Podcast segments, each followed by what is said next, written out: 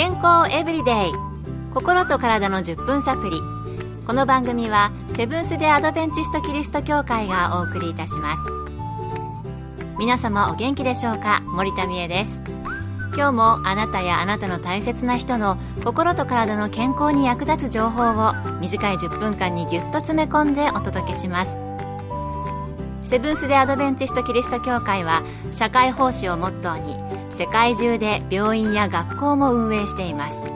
日本でも東京神戸沖縄の3カ所の病院をはじめ福祉施設などの運営を通して皆様の健康と医療福祉の発展に携わってまいりました。なおこの番組は健康情報番組で医師のアドバイスや治療に代わるものではありません。すでに投薬を受けている方また病院に通われている方はかかりつけの医師の指導のもとこの番組の情報も参考になさってください。季節の変わり目や天候の変化などで気管支喘息を発症されて苦しい思いをされる方おられるのではないでしょうか。またお子さんの咳が長引いていることありませんか？風邪だと思っていたら実は喘息の発作で入院なんてこともあるかもしれません。今日は喘息について取り上げたいと思います。今回はアメリカカリフォルニア州シリコンバレーで小児科医として働かれているプーンユキコ先生にお聞きしました。喘息発作を経験したことがある人はもう二度と経験したくないと思うでしょう。軽い発作の場合は咳がよく出るといった程度なのですが、ひどくなると咳が止まらなくて吐いてしまったり、息を吸っても吸っても苦しい、話すのも辛い、横になると苦しくて眠れないという状態になります。肺の中ではこの時何が起きているのでしょうか。口から吸った息は気管を通りそれが枝分かれして細い気管支を通り最後のさらに細い細気管支というところを通るのですが喘息発作の場合これらの息の道がキュッと狭くなっているのが一番の問題です。出入り口が細くなっているので口を塞いだ風船がしぼまないように息が吐きづらく大変苦しい状態です。喘息発作というとゼーゼーという税名のイメージですが実は咳が一番一般的な症状です。税名が聴診器なしで聞こえるのはよっぽどひどい発作ですのでそうなる以前に治療を始めることが望ましいです。喘息ってヒューヒューとかゼーゼーっていうイメージですけれども、咳が続くことが一般的なんですね。音が聞こえ始めたらかなり進んでしまっているということなので気をつけたいです。それではどのようなことが原因になるのでしょうか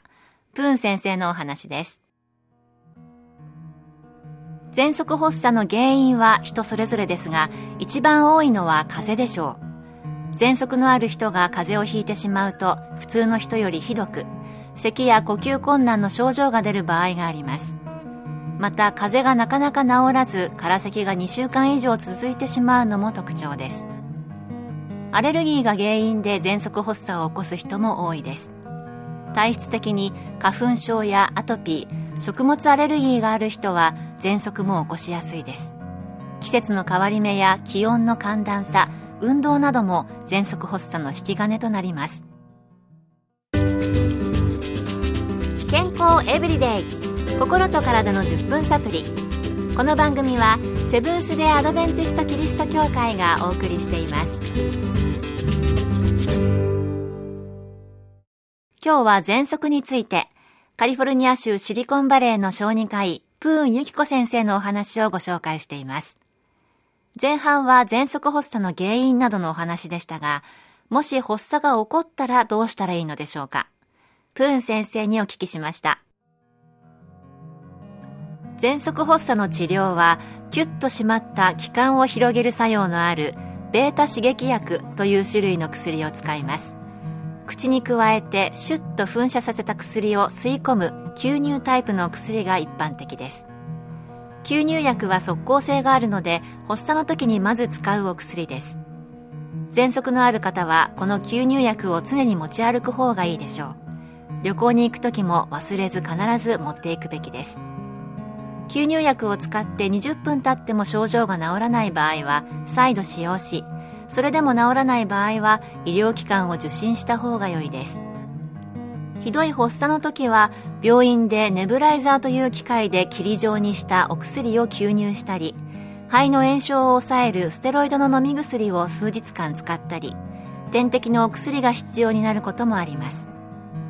ステロイドは飲み薬の他に吸入薬として使用することもよくあります。緊急のケースでは入院して点滴薬や吸入薬の他に酸素マスクや喉に管を入れる呼吸器が必要なこともあります。なるほど。発作が起こると特別な薬や治療が必要になってくるということですよね。そうなると救急受診や入院などが必要なケースもあるみたいなので発作が起こらないことを願いたいですね。それでは喘息の発作を起こさないために予防はできるのでしょうか？喘息発作の予防のためには医師の指導に従い普段から予防薬を使うのが一番有効です。喘息の発作になりやすい人はステロイド系の吸入薬を使うと発作の出る回数がぐっと減ります。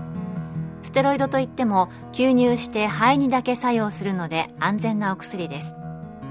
またアレルギーが原因で発作を起こす人はアレルギーの治療をしたりアレルゲンの除去を心がけるだけで発作が減ります。自分の発作のトリガーつまり引き金となるものを知っておくのも重要でしょう。例えば運動をすると発作を起こしやすい人は運動をする15分前に吸入薬を使うことで発作を防げます。風邪をこじらせる傾向の人は手洗いうがいをきちんとする心がけも必要でしょう。本質的な体質改善のための努力をすることもお勧めします。甘いものを控える腸内環境を整える保存料添加物を取らないようにする。運動をするなどの習慣を長く続ければ喘息を含むアレルギー体質の改善が期待できます。なるほど。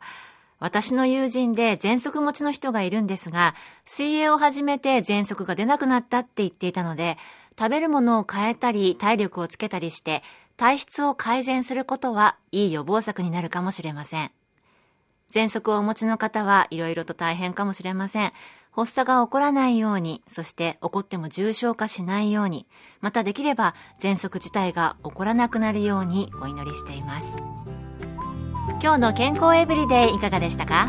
番組に対するあなたからのご感想や取り上げてほしいトピックをお待ちしています。さて、ここで特別な健康セミナーのお知らせです。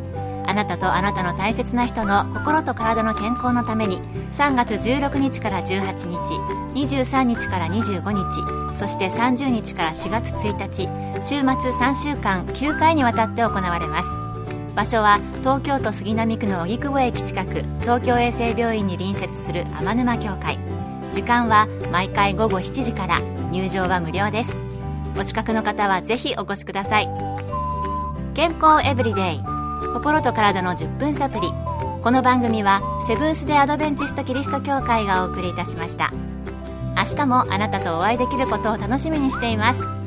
それでは皆さん Have a nice day!